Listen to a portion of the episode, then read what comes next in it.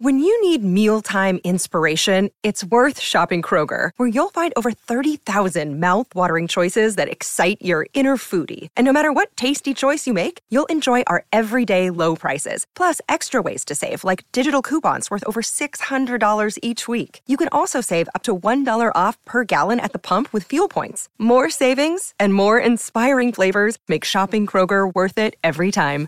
Kroger, fresh for everyone. Fuel restrictions apply. Another day is here, and you're ready for it. What to wear? Check. Breakfast, lunch, and dinner? Check. Planning for what's next and how to save for it? That's where Bank of America can help. For your financial to dos, Bank of America has experts ready to help get you closer to your goals. Get started at one of our local financial centers or 24-7 in our mobile banking app. Find a location near you at bankofamerica.com slash talk to us. What would you like the power to do? Mobile banking requires downloading the app and is only available for select devices. Message and data rates may apply. Bank of America and a member FDIC. Welcome into another edition of the Cyclone Fanatic Podcast. It's football and random things here on a Monday morning on cyclonefanatic.com. As always, football and random things brought to you by our friends at Wyffels Hybrids.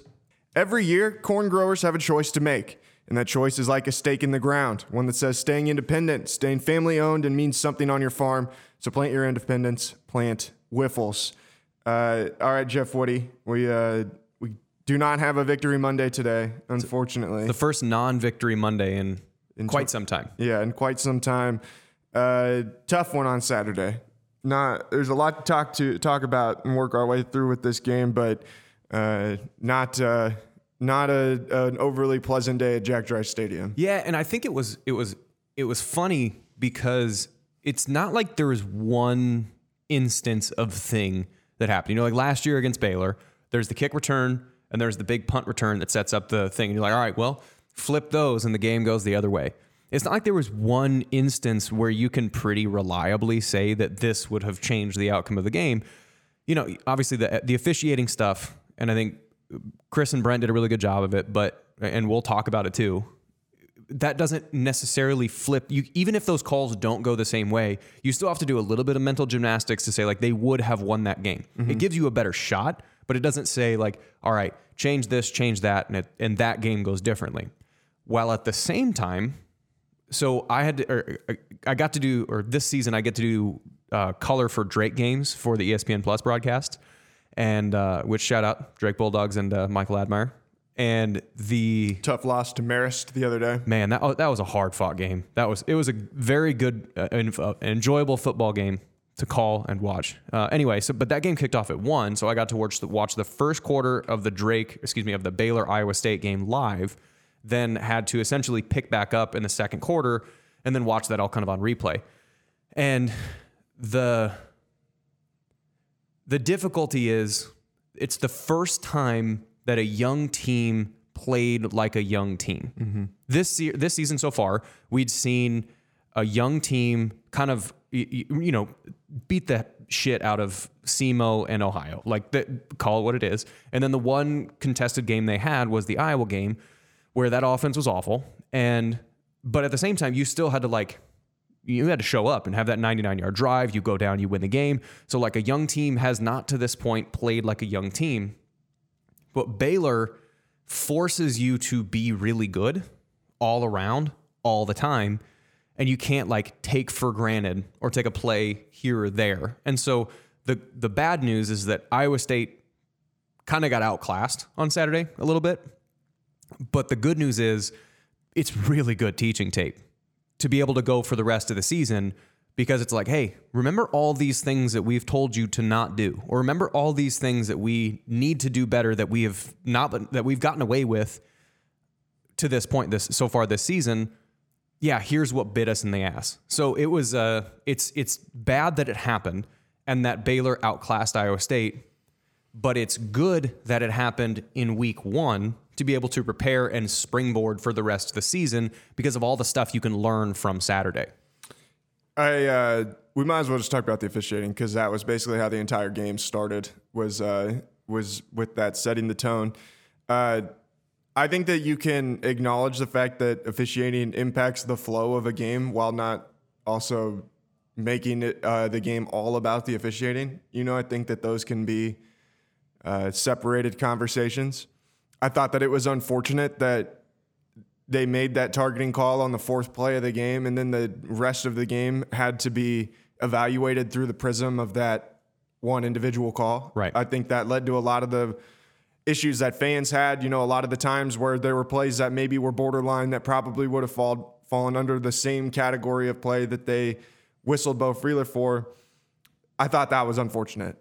I, Yeah. I think it's unfortunate when that's the way that the tone is set in the game on the fourth play. Yeah, and and so there obviously there's there's three three really bad calls that went against Iowa State. There is there are and I honestly think there were two bad calls that went against Baylor.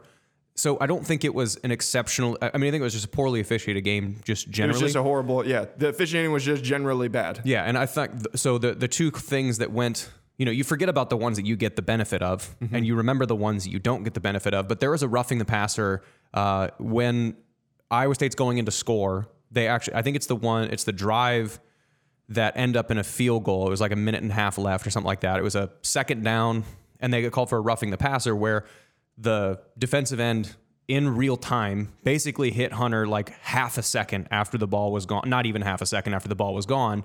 They call him for roughing the passer, automatic first down. They still end up kicking the field goal. And then there's the Jirehl Brock one. That Which, was nice of them to even it out 60 minutes later. Right. But at the same time, like you have this, this, like you're talking about the pr- the lens with which you're looking at it. You're now looking for the bad calls to happen, Yeah. and it just so happened that three bad ones in a row went against Iowa State, and then the two bad ones uh, that went against Baylor were kind of after the game had already been decided. So when I, when you look like when you look at those game or when you look at those plays, the targeting one it, it it is what it is. I think you know Chris has said it before. There's a uh, to take it to a different instance. There is a roughing the kicker and a running into the kicker, and there's a determination. Like there's an objective line between those two. You know, obviously it's I think it's if you hit the kicking leg, or excuse me, if you hit the plant leg while the punter is in the air, then it's automatically roughing. Or if you do a something egregious and blast the punter for no real good reason, then that becomes roughing the punter versus running into the punter. Because running into the punter then is kind of you assume the lack of intent on the penalty. They just kind of bumped him, still keeping the punter safe, but trying not to have every time the punter gets touched be a 15 yard penalty. That doesn't exist in targeting where there is an objective line because there's a difference between uh, I forget exactly who it was, but I think it was in like the Texas A&M game a week or two ago, where a guy, I mean, true Steve Atwater from 1992, spearing, you know, Ronnie Lott, top of the helmet, launching, and pr- almost killed a wide receiver. Like that is an ejection, 15 yards, get that out. But the ones that Beau Freyler had, and then the multiple times in the game where other players, whether they're Baylor, players or Iowa State players, when they make contact, almost just trying to make a tackle, like you're just doing your best to make a tackle, and sometimes your head comes down because you have shoulder pads on and a helmet, and it's sometimes hard to bring your neck all the way up when you're when a running back brings their head down to match yours. There has to there should be something that's a difference on a judgment call where it's a five yard penalty or whatever even if you give it an automatic first down but something that's a delineator between the two. But uh, that is all to say if i'm going four over on the road and i get pulled over and get a speeding ticket technically am i speeding? I sure am like i can't argue that that's not the proper enforcement of the rule although it's kind of bs that i got pulled over in the first place. Mm-hmm. That that's what the the the freyler play was is like technically yes is that the rule? It's a little on the on the borderline of why should you have called it in the first place but like once they do the review you're going to get a call. The two egregious ones the other worst ones were the colby reeder one and then the anthony johnson one which both of those i believe took place on a third down which then make the play even harder to have happen and like count those as turnovers you know? And Iowa State had two other turnovers. Mm-hmm. So that's basically the equivalent of like four turnovers because that was a third down that would have been a sack on the reeder play because MJ Anderson had a sack that would have been a third and forever. Yeah. Like third and, you know, they Baylor wanted to be aggressive. They wanted to go for it on fourth down, but you ain't going to go for it on fourth and 18 from your own 25. And then the other one, the Anthony, Anthony Johnson one, it would have been fourth and seven from field goal range. So it takes a touchdown, which it, drive ended up being a touchdown, and puts a field goal on the board. So That's 14 points that turns into three points because that is like a turnover. Again, at the same time, Iowa State had five turnover against five turnovers against Iowa and won the game. So you can overcome those things. It just makes it substantially harder to do that because of the flow of the game. So it was just it was it was hard to watch knowing that it was wrong and also knowing that Iowa State had a chance to do something from it. They just didn't. Yeah, I just uh, I think that even that officiating crew will go back and see some of those things and know that they put on a pretty shameful performance. Yeah, that wasn't great. That wasn't great. I mean, that's like the kind of thing that I imagine they're going to be getting calls from the league offices like, "Yo, what the hell, fellas?" Yeah. You know, you know? like what is like what are we doing here? And that's I mean, it stinks because it was an 11 o'clock in the ga- in the morning game on national television on ESPN two. You know, in between two good teams. Like I thought that both of those teams are still really good. You I- know, yeah, and I'm not and I'm not even remotely disheartened No, from no. Saturday from having lost to one of the best teams, if not the best team in the conference. It's yeah, you just it's unfortunate that that's how the tone of w- your college football watching experience started with that. Yeah, and it just is on it. I mean, I think from an Iowa State perspective, you have to be happy because that team didn't flinch. They never blinked. You know, even though even when they're down 17 to the defending conference champions, they're still continuing to try and work their way back in the football game and and give themselves a chance. Which they, which you know, to their credit, they did to an extent. Got the chance to get the onside kick and try and go down and score a touchdown, but uh, you know, like I said, I thought it was unfortunate that the, from the fourth play of the game, that was the prism that to which everything else was looked through. So then everything else was going to be, especially from a fan perspective, was going to be based on criticizing the officials. You know, Right. and I and like you can't avoid that. This isn't the first time that we've had this happen. Uh, And boy, do we know how to criticize officials. well, and I was going to say, I think I would much rather have this happen in, in week one of Big 12 play against Baylor than have it happen like it did in, in Arlington on like the third play of the game to Isheem Young. Right. You know, so I don't know. Hopefully, Beau Freyler will learn from this and he can move forward. But I just, I thought that that was the thing I didn't understand about the Colby Reeder one. Why was that real? Was that called unnecessary roughness? I, I could have seen if they wanted to call pass interference Right. or I don't know illegal contact or like I don't know what the college rule is for that, but I didn't understand why that was unnecessary roughness unless it was deemed a hit on a defenseless receiver. I think that's what it was. So the thing mechanically, you you have to, you know, I at some points I feel bad for the white hat in that situation because like that guy has to relay a call that he's trusting his crew to have made the right call because that's not his call. That one was not his call to make. Yeah. And so that was a play over the middle. He's not watching that. He's watching holding and he's watching the quarterback action, likely. And someone called that. So my thought on the reeder one specifically, and we'll get off of officiating here shortly, but like the, my thought on the reeder one is when you watch it through the eyes of the official, you can understand why you would say something fishy happened. You know, like to use a- another basketball example, if a moving screen happens away from the ball, like you're trying to free up a shooter on the baseline or something like that, and it kind of looks like there's a moving screen where like a guy's uh, uh, the trailing defender kind of like his hip kind of pops around a guy where it, that kind of looks like he got hit sideways and not straight on and you see the action of like that guy's hip kind of popping around on the baseline, but you didn't get a clear shot at it, you can't blow that play dead in basketball. You can't call that foul if you didn't see it happen. You just uh, you saw the aftermath and assumed that that aftermath was caused by something illegal. In the same way that like if you're looking at it through the re- through the eyes of the official, that reeder play, if I didn't see reeder actually hit the guy, which I would assume he did not, I would assume that he saw of Baylor's guys' feet up in the air from getting what looks like boom, just you know, boomsticked, laid out, and then you see a linebacker shuffling away from that play. It kind of you would put it, it looks like you would put two and two together to say that must have been something illegal. And so then by seeing the feet up in the air and a linebacker leaving the area, you go, ah, in order in, the only way for this to have happened was if he collided with him maliciously. But if you didn't see the action in the first place, I don't know how you can call that play without knowing that that if you didn't see it, It's like uh, it's like the officials calling a foul for LeBron James because LeBron misses a layup. Right. Le- like LeBron's not missing that layup unless he gets fouled. yeah, it's you know? the it's the it's you know there's no way he doesn't. Well, if, I- if he doesn't, if he if he didn't get fouled, he's going to dunk that or whatever. Well, and I imagine too, it was a similar thing with the play that Anthony Johnson was called for, where an official looks at it and it's like Anthony Johnson's what 6'2", 200 pounds, and he just took down a six foot five, three hundred ten pound offensive lineman and, And made him off- crumple to the ground. and he landed on top of Anthony Johnson, Yeah. which you would again put two and two together. The aftermath of that play Yeah. looks like what happened was he did the illegal thing to cause that to happen. But there again, I think this is probably going to go as teaching tape for the officials to say, like, fellas, if you don't see the action occur and you only see the aftermath, you cannot assume that the action occurred. You can just you can think that.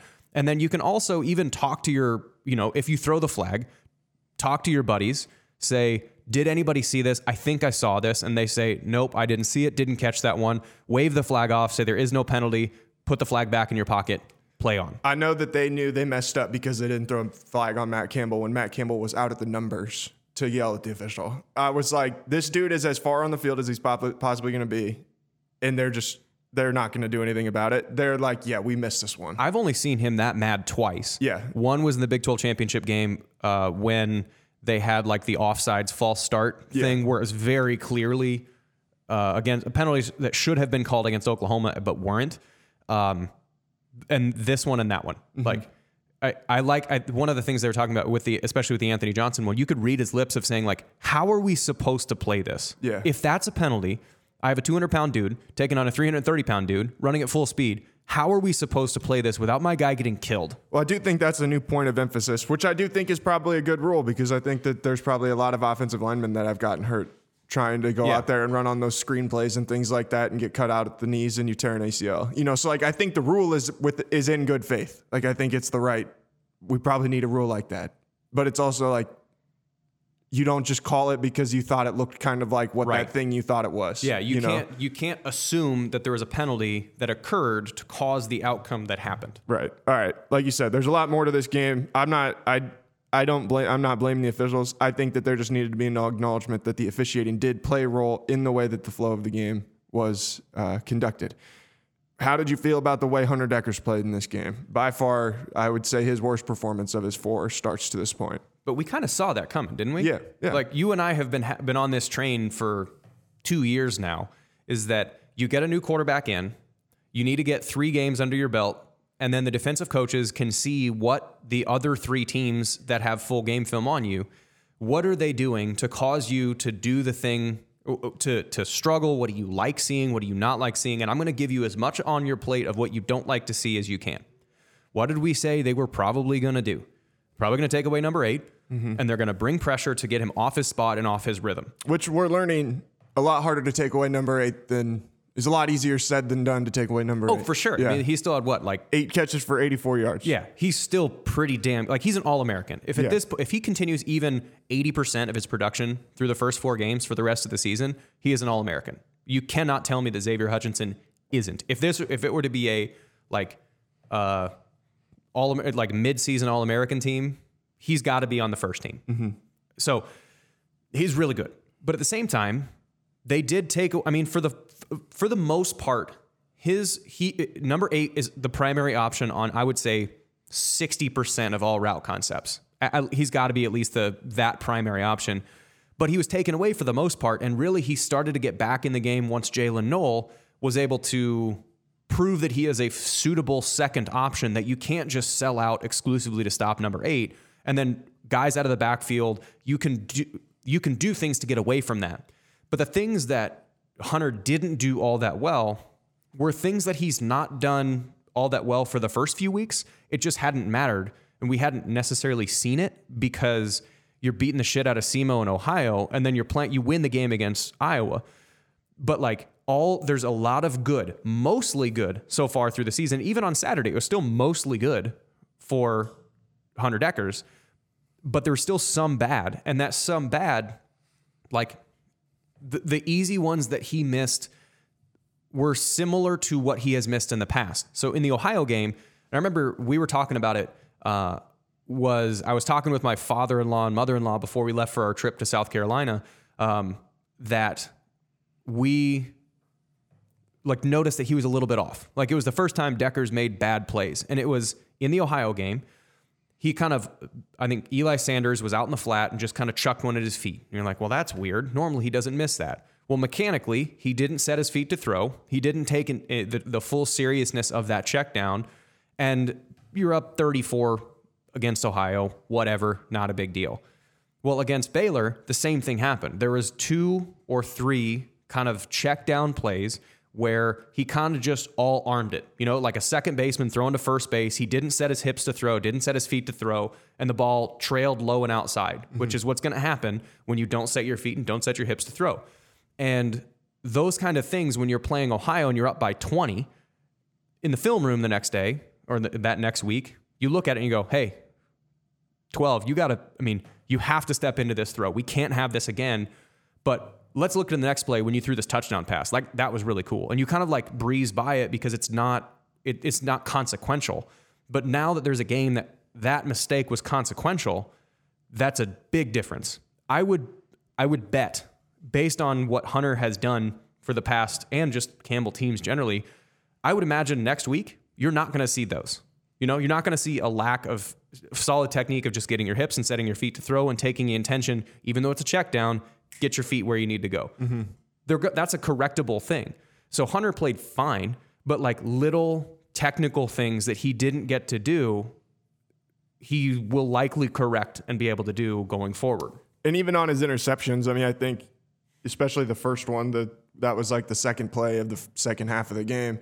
Uh, the only thing I think he could be accused of wrongdoing on that play for is potentially the fact that he hung Xavier Hutchinson out to dry to get destroyed by a guy running across the middle of the field, which like shit happens, you know, like you're playing football, it happens, but that was still a good throw right on the money, right into X's hands. And it just so happened that the safety came flying in to pop the ball up in the air, bounces off another guy's chest into another guy's hands and then all of a sudden it's interception. So it's like it's a crazy play. Like if they ran that same thing 10 times and it's all of the results are the same, it might be an interception like 3 out of a, 3 of those plays. Yeah, and you know, and the other one, the other interception is a fourth down mm-hmm. and didn't he, matter anyway. Didn't matter and he's trying yeah. to force the, you know, get a first down. Just like throw it to. I'm, I'm going to trust that number eight's going to make a play. In fact, I wish it gained field position on that play. Yeah, and like you just you, yeah. you knock that down, but like every defend, no defender is going to not take the chance to get an interception. So like, got to get your moment, bro. Got to get your moment. You got to go get the turnover belt. Do they have a turnover belt? I doubt it. I don't. Dave Aranda doesn't seem like a turnover belt guy. He seems like a turnover handshake. Yeah.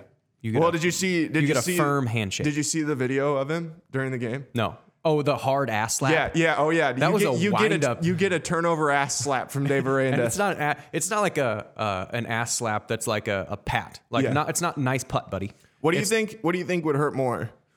An ass slap from Dave Aranda or the or a punch straight into your into your butt crack yet like yesterday in uh, in the Miami uh, Bills game. I saw Mike Golic Jr. tweeted.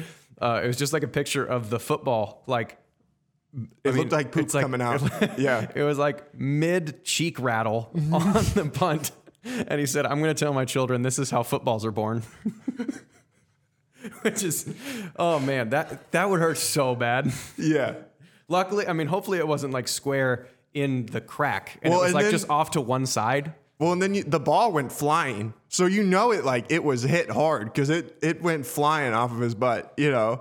well, and I'm sitting there and I, and I was like, man, of all the things I think that could have happened right there, that might have actually been one of the better ones, like of the negative things that could happen for Miami in that scenario, you know, because at least the, the, Bills didn't recover it, you know. You, I think uh, that that's when you watch in film and you're like, uh, hey, I think you earned that one. It was the first time the guy ever had a punt blocked, and it was because his his personal protector got kept drifting, kept drifting like backwards. If yeah. you're the personal protector, you have like your heels are on a cliff. You can't go backwards because if you do, you get a football up the asshole. We're never gonna not see that's like that one's gonna live forever.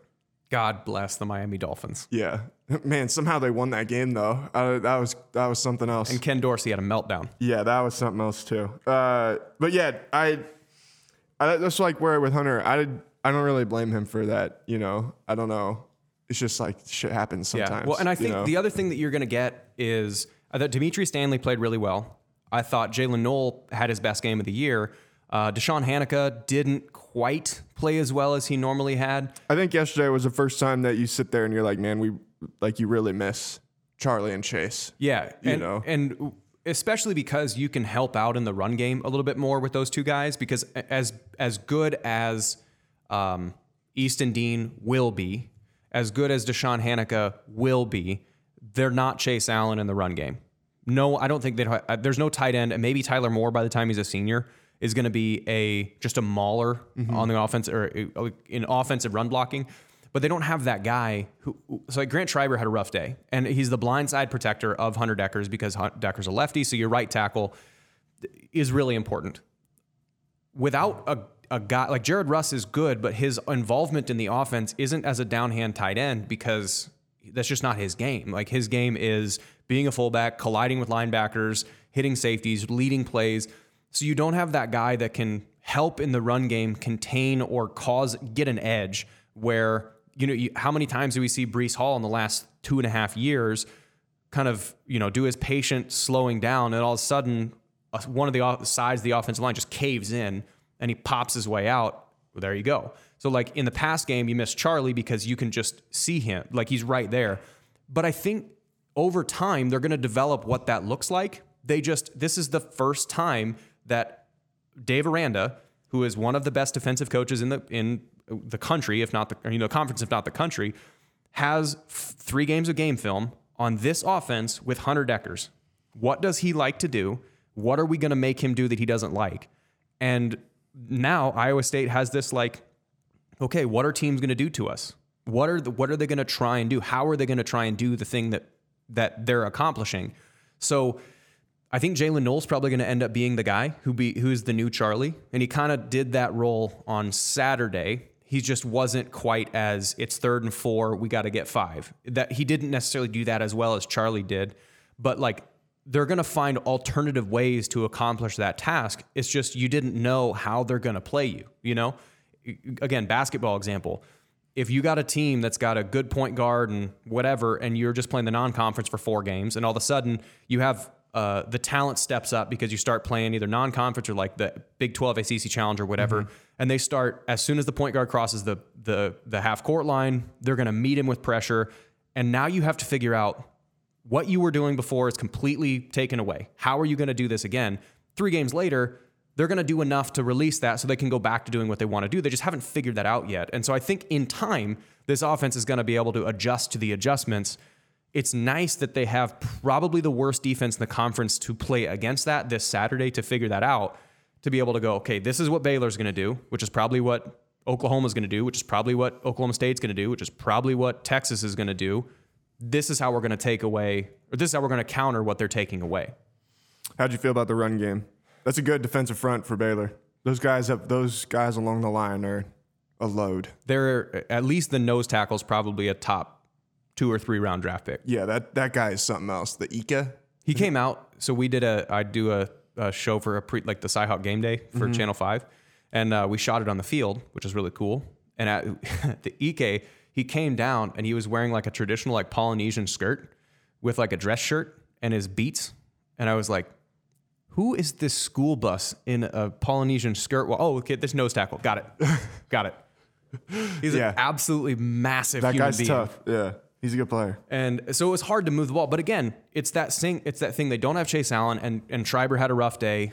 And the interior played fine, but not great. But you're playing against that's the best interior front that Iowa State's gonna see in the conference. I, I would say Ike is the best interior defensive lineman they've seen. I still think Iowa's defense is better than Baylor's en masse. Um, but without Remsburg at tackle and Treiber having a rough day, whether or not he is better or worse, he, Treiber had a rough day. And without Remsburg there to be able to pick something up, a nose tackle doesn't matter as much if you can run on the edges.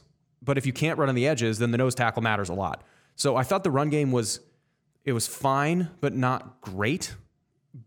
I think a lot of the the rush, the total rushing statistics were hampered by the Dekkers. I think he has like nine carries or something like that for like negative 11 yards. So like you take away those nine carries for negative 11 yards, and it was still a fine rushing performance. It was probably three yards a carry ish. So it, it it just wasn't great. Like Baylor outclassed Iowa State. All right, let's flip it over to the Iowa State defense going up against that Baylor offense. Uh, walked away pretty damn impressed with Blake Shapen. The kid's a baller. I mean, 19 to 26 for 238 yards, three touchdowns. Some of the throws that he made, especially in the second half with Will McDonald in his face and, you know, getting away from pressure. Um, Onions. that kid can play. Yeah. Onions. Yeah, he's a real deal. It was he was yeah he's he was consistent. I think that's probably why you know ultimately I would, it- does Gerry Bohanon have a bigger arm? Probably. Probably. Is he a better athlete? Probably. Probably. Does he make as good of decisions? Probably not. Probably not. No. Like that's why Shapen got the job in the first place. Is that like he? I don't know if he can physically do everything that Bohanon could. Like maybe he has that that baseball arm. Like maybe he can sling it a little bit more. Mm-hmm. But the thing is, is you're he's not going to put his team in trouble. Like Baylor's offense is the offense Iowa wants to be. It's good decisions. It's easy plays. Every once in a while, you take a shot Right. but three touchdowns and no interceptions on 26 pass attempts, perfect. That is as good of a game as you could possibly have for a quarterback. And then just trust the fact that over time, we're going to wear your defense out. Mm-hmm. And you know, you flip the game; those those bad calls don't happen. Which again, just count them as turnovers. Turnovers don't beat you. Turnovers just make it harder. And those bad calls don't happen. The game is tied you are not going to run the ball 90% of the time in the second half. Perhaps you don't wear the defense down as much. Perhaps you have to press a little bit more. Perhaps the game changes. But that game went exactly as Baylor would have liked it to go. And Shapen did a really good job in executing it, especially with all the pressure that was going on. I thought you could tell that they had seen something on film that they really liked when they ran the same goal line play, just opposite directions uh, for both their first two touchdowns. Um, the little bootleg pass to the tight end who came, who just kind of slipped out as Colby Reeder crashed down towards the line of scrimmage. I was like, yep, they knew what they were doing there. I mean, they ran it twice. It was the same play, both Well, and, ways. And I think you know with the with Colby Reeder now. I mean, did he have his best game? No. It's probably his worst game Yeah. of the of the season so far. But that's also his first time playing Baylor. Mm-hmm. You know, like it's the first time playing a really fast, really good offense. It's going to be great teaching tape for him, Right. To say like, Well, yeah, they really challenged him. They said, all right, kid from Delaware, see what you're made of. And he, I think the thing that he was probably not necessarily lulled into thinking, but like what he probably played with thinking is in the run game, they were telling him, you got to stop the run. You got to stop the run. So any run action, he's hard pressing down to his gap. That's the thing that Mike Rose did so well last year is that you look off tackle and you're like, there is so much space. Then all of a sudden the running back tries to bounce it and Mike is just like, boom, sucked down right there. Yeah. But Reeder was already there in situations because he didn't trust that he can get there in space.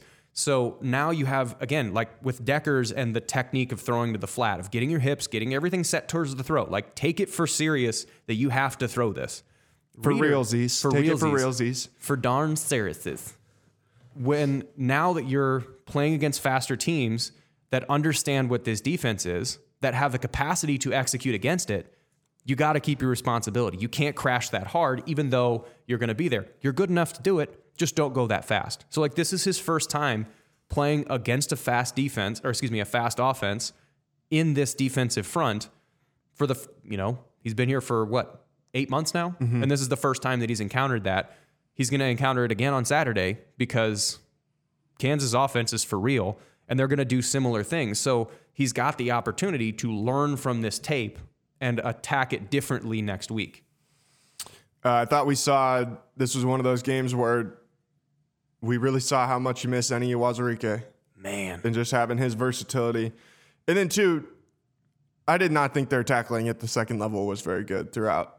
Well- Espe- especially against the run. And that's where, like, missing Beau, like, you, and, that, and that's like the thing that's so. You know, you look at like the pro football focus grades and things like that, and Which it's like aren't Mason, perfect, No, but- which aren't perfect, but you know, a guy like Mason Chambers who does not grade out very well, that had to play a lot more snaps because a guy like Beau Freyler is not there. There's a reason Bo, Bo, Beau Freyler is a 50 snap guy. And there's a reason that Mason Chambers is not a 50 snap guy, you know? And like that's the kind of stuff that it's like when you lose a player like that, you're going to lose some things. you know? especially in that position because that's that the one that, yes. that's what Isheem Young played last year. It's what Beau's playing this year. Uh, it's what Greg Eisworth played his first few years. That guy is going to be a top three tackler on the year because he has run responsibilities in the box and he's a good player. and he's a good player. Yeah. And so like you have run responsibilities in the box, if there is something that pops through, the play that he got called for targeting was exactly where he's supposed to run fit. Well, Mason Chambers isn't as confident and as comfortable doing that as Beau is. That's why Beau's the starter. So, like the secondary, well, this really is safety specifically. Anthony Johnson, that Anthony dude, Johnson had a great game. that dude's going to play in the NFL. Like if he's not a, I think Malik Verdon will play in the NFL too. all three of those guys probably Yeah, will. yeah. Uh, with Bo Johnson and Oh, and TJ Tampa, man, dude, that guy is something. those the corners. I think those two. Uh, Did they ever? I mean, do you, I can't remember a single time where I was like, man, those corners are having a bad day. Myles Purchase and TJ, TJ Tampa have separated themselves They are really good. as the two guys. yeah, because uh, Tayvonn Kyle and Darien Porter can still come in, and they probably will. Uh, like, depending on you know, like TCU and Tech are more spread out than uh, Baylor and Kansas and Kansas State are going to be. So, like, as you get to these more wide open offenses, you might bring in Tayvonn Kyle as a nickel to play in, or the to replace to Anthony replace Johnson, Anthony Johnson or something like that, Yeah, or whatever, or you know, or to replace Verdon, like whatever it is. But right now, like those two guys with Purchase and Tampa, You almost can't take them off the field. they are so good. Tampa's like his athletic, his play has finally caught up to his athleticism. Yeah, I mean, they can't. You I, you can't think of a single time where you sit there and they're like, man, they're picking on one of those cornerbacks. Like they just can't do it. you Yeah. know? those two guys have just been really good, and they they'll hit you, man. Like Myles Purchase isn't a very good, a very big guy, but when he gets somebody and he's got to bring somebody down in the uh, on the edge, you know, setting the edge in a run play, like he gets it done. You Yeah, know, and you can see his personality is like he has an infectious on-field personality. Yeah. when he's getting fired up, everybody else gets fired up. So I think the secondary, if Beau is able to play, which we haven't seen him play a full game yet, in two weeks. Yeah, and you know just the entire season because he's getting pulled against SEMO, he gets hurt against Iowa, doesn't doesn't play against Iowa for the for the entire for the he he doesn't play a whole game against Iowa. He was held out against Ohio, so doesn't play at all against Ohio, and then gets ejected four plays in. We haven't seen a whole game of Beau Freyler yet. So the secondary is probably, I think the secondary is fine. It's just how are they, you know, is there enough depth to make it work? I'm sure there is, but this is going to happen at some point later in the year. Like somebody's going to get ejected for targeting. Just it's going to happen. Is it going to be Beau? Who knows? But if you get ejected for targeting more than once, is there a stiffer penalty? I don't I was just so. wondering about that because I know that there is an appeals process now with targeting that they can get those plays like knocked off, which made me think that maybe you can get a more significant suspension if you're ejected for it multiple times. I wonder but if I don't it's, know. I wonder if it's like a, uh, not necessarily a three strikes you're out thing, but like you get one as an accident, two as a warning, and then like your third one might be Yeah. a larger. I was just wondering about that because I knew that they had put in that appeals process at some point where if I think that's more though if you get ejected in the second half, then you can come back and appeal to Oh, be able sure. to play the f- next week. So I just wasn't sure, but uh, well, they're gonna need him on Saturday going up against this Kansas offense. I think The Kansas offense is for real. they're the real deal. I think their defense is still. pretty bad. pre- They're not. They're not good. Like they're still pretty undisciplined on defense. Like Here, they'll give you the numbers. I pulled them up. they'll try and I think just even from a play, like from a, a just a, a eye test with Kansas defense, they'll try and do stuff where they want to be the one that knocks that causes a fumble by hitting a slot receiver really hard. And in doing that, they exploit their defense. They're- They expose their defense to worse things happening. So uh, they they have the sh- the chance of being really good or really bad. Like it's a a big gamble for that defense, but their offense is legit. Kansas second in the Big 12, averaging 48 and a half points per game. Who's above that? Oklahoma State averaging 51.7, but I don't think Oklahoma State played on Saturday. Uh, they've only played three games so far. Um, Kansas is ninth in the Big 12 in scoring defense, 27.3 points per game. It's like inverted Iowa. They're ni- they're they're 10th in the league in total defense, 402 and a half yards per game. They're actually only sixth in total offense. Uh, But Eight- rushing eighth rushing in- offense, they have to be first, right? second behind Kansas State, Mm. eighth in rushing defense, eighth in pass defense. So, Their and then defense- they're and then they're tenth in defensive efficiency. So like they're not you're not playing the 85 Bears here, Right. Their You know. defense is still Kansas y. Kansas ish. It's not full Kansas. Yeah. like it had been the fat. It's the Kansas past- light. It's or, Kan- or no, mm, not Kansas light because I feel like that would make him that would be worse. It's Kansas adjacent. yeah, yeah, yeah. It's not true Kansas. It's, it's just like- Kansas adjacent. This is uh this is like Missouri Kansas defense, you know. Like you're in the you're in Kansas City right now. Ah, on the yeah. Missouri side of the Kansas uh Yeah, it's not Kansas totally. City. It's not totally in Lawrence. It's like yeah, uh, it's you're not Topeka. You're not yeah, you're not in Kansas, but you're like, you know, you're in the vicinity. Uh, but I mean, Daniels is Jalon Daniels is a real deal. He's a real deal, Yeah. and 11 touchdowns, one interception for him so far this and year. they're they're using him in situations that he can be successful. It's the square peg square hole type thing where what does he do really well? He's a fine pocket passer. It's not like he's, you know, he's not Peyton Manning back there trying to, you know, surgically take apart a defense. Right. It's the fact that he is one of the fastest guys in the field who has a cannon for an arm and makes good passes when he makes a good read. And so you take away the number of reads that he has to make, and then you have really athletic guy who can get in space and make accurate throws. Okay, well, let's take away the amount of reads that he has to do, and we're going to be successful. And then by doing that, you force openings for your run game to actually come through. And then I think part of it is like this is this is just the difference in belief. You know, like this team. Obviously, they brought in a bunch of transfers in, a, bunch of new guys. Like, and Leipold is it's his second full year. He's you know whatever. But like this is just belief that they they are confident in what they're doing and believe that what they are doing is doable. You know, like they are, they totally trust that they can actually be successful. They also haven't had any reason to prove why they haven't been. I think this is the this will be the best defense that like Iowa State will be by far the best defense they've played this year, and uh, depending on how well they play the run, I it, it seems like Iowa State will. I mean, 40, they're averaging 48 and a half. They're definitely going to bring that average down. It's just how far is that average going to come down? Jalon Daniels completed 71% of his passes for 890 yards, 11 touchdowns, one interception. He's also ran the ball for 320 yards and four touchdowns. Has only been sacked once through four games. Uh, And they're just putting him in good spots. pretty, yeah, pretty damn good player. Um, the quarterbacks in this league are no joke.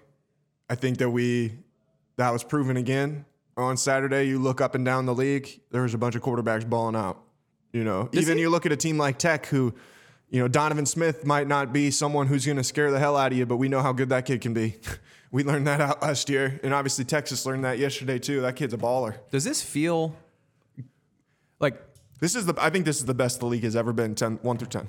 I, this feels like the basketball season? Yeah. doesn't it? Now, granted, the difference is that you don't have like like whoever the wins the Big Twelve in basketball is going to get a one seed, mm-hmm. pretty much regardless of the record, just because of the depth of it, and, and it's recognized that the depth is that good. But it feels the same, you know. Like who's the worst team in the Big Twelve in basketball? I, there's a you could maybe pick a couple like It's like the tenth place team is going to win a lot of. Is going to win basically every mid major league in the country. Right. You know. and it feels the same. It, it's not like like the difference between one and ten Yeah. is really really small. And I was trying to have a conversation, and there was like a rational Big Ten fan that I was talking to about this. The Big Twelve is the deepest league in the country, not close. They also don't have Ohio State. Mm-hmm. Or so like Alabama, Georgia, Ohio State, I think have pretty clearly separated themselves as they always do. As these three are the best teams, and you can beat them, but you got to have a like a like a really solid day to beat these teams. So like you, it, let's take those teams individually out of their conferences because Michigan I think is is pretty good, but like there's still faults in Michigan that doesn't make them as dominant.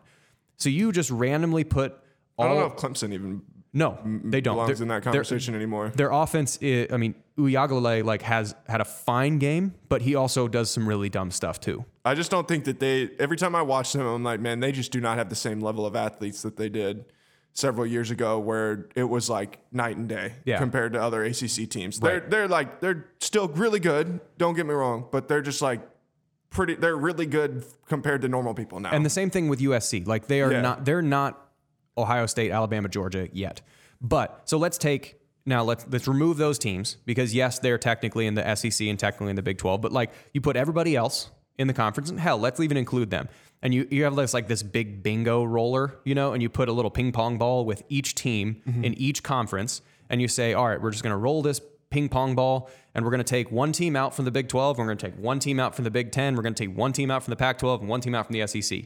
The odds that the Big 12 team drawn beats any other team are pretty damn high. Yeah. Because as much as you have, you know, Ohio, the Big Ten has Ohio State and Michigan, but they also have Nebraska.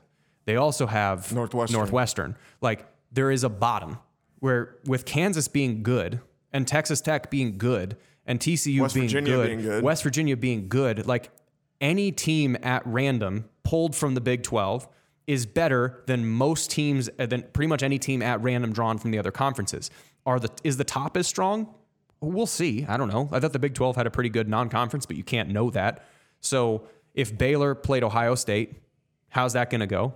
Probably Ohio State wins. If you played it 10 times, Ohio State probably wins 8 or 8 or 7 or 8 of those.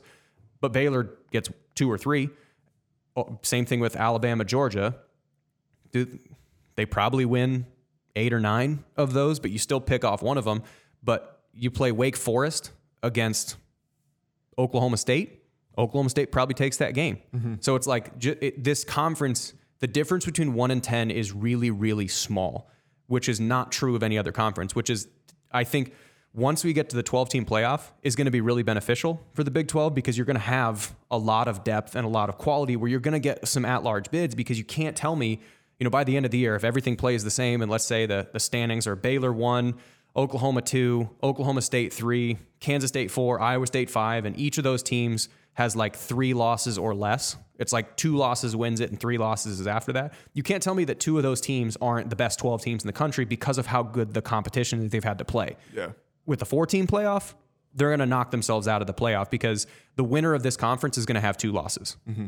No questions asked. There is no way anybody runs all the way through this conference. So there's going to be the Big 12's not going to get in the playoff this year, but with the 12 team playoff in the future, you get an automatic bid and you're likely going to get at least one at large depending on how the conference shakes out. I'm all the way here for the Adrian Martinez redemption tour. Man, that's a, that's a change. I flipped uh, Saturday night as I watched uh, watched the Wildcats upset uh, uh, Oklahoma down in Norman. The play that he made on third and 16 to extend their drive that ultimately won them the game, impressive. And I, I was texting with Chris. I was like, you know what? I'll admit it. I think it was a Nebraska problem.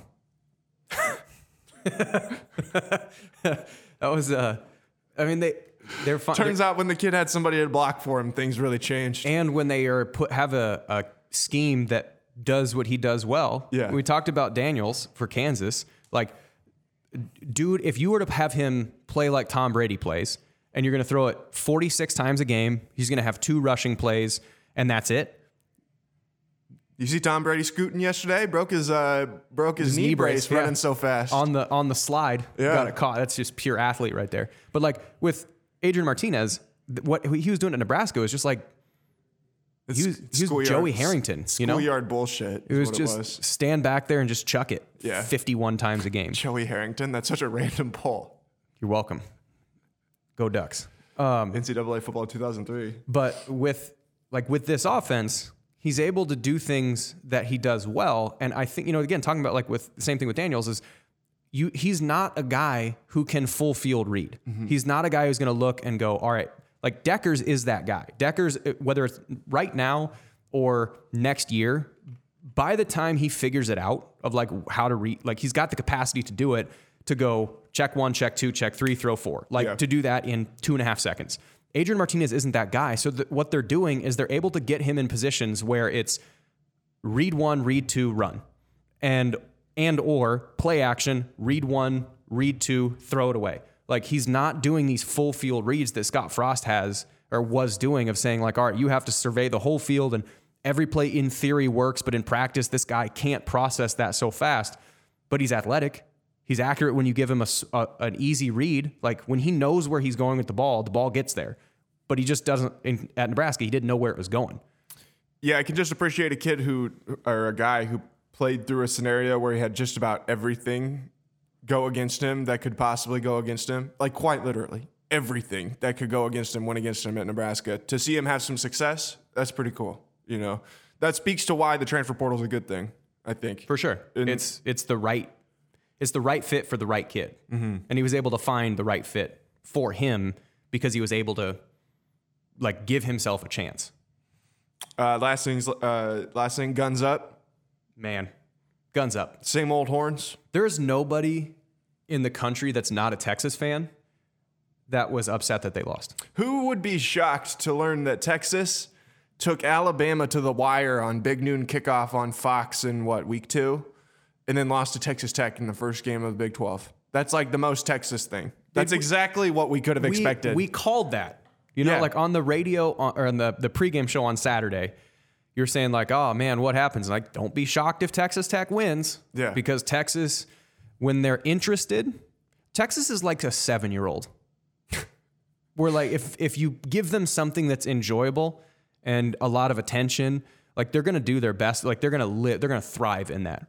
But then when they have to do like their math homework, like you got to do your times tables or your additions tables or whatever Common Core has learning math now, you get, and you have to sit down and practice like the uncomfortable, boring things. Like he's gonna pull out his phone and watch slime videos. You know, like in the middle of doing homework.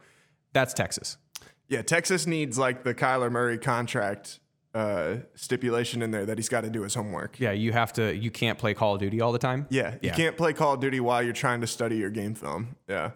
Uh, I did think it was interesting that uh, when the game was on the line and there was in the clutch and, and Texas needs somebody to make a big play, who, did you see who stepped up? Uh, that's Tarique Milton. It was. It was. It wasn't Xavier Worthy or one of those other superstar receivers that Texas has signed over the last several years. It was a graduate transfer from Iowa State. who just does the the little things right. Yeah, just does the little things right. All right, man. You got anything else you want to talk about before we wrap this thing up? Yeah, I got to give a shout out. Okay. Like, got to give a shout out to. Uh, so, my anniversary was Tuesday, and we got married in South Carolina in the like in the Myrtle Beach area, and I was talking to Brent Bloom about it a while ago, and he's like, I actually I know a guy who's out there, and his name is Jim Huntoon, and he's the uh, he's one of the facility directors at Heritage Country Club, and like avid Cyclone fan, avid Cyclone fanatic consumer, brought back or gave me hats to give to the rest of the Cyclone fanatic crew. Uh, also, we got to play at Heritage, which is a beautiful course. So if you're ever down in the Myrtle Beach area, dear listener, go to it because you're supporting Cyclones, and also it's just a beautiful course. Um, and I was like, "Is there anything that you want me to do to like pub this?" He's like, "No, man. I just am an avid listener, uh, avid consumer of the product." So like, shout out to Shout out to Jim. Jim uh, with Heritage Country Club. Did you meet any cock fans while you were down there? Uh, you you kind of enc- you encounter them as you're at restaurants. Yeah. It's just like a "Go Cox" sign, which is it's really weird that that's a thing. Like that it hasn't evolved I just past love their that. cocks down there, man. I don't know. and like "Go Cox," like just put the word "game" in front of it, and it's less weird.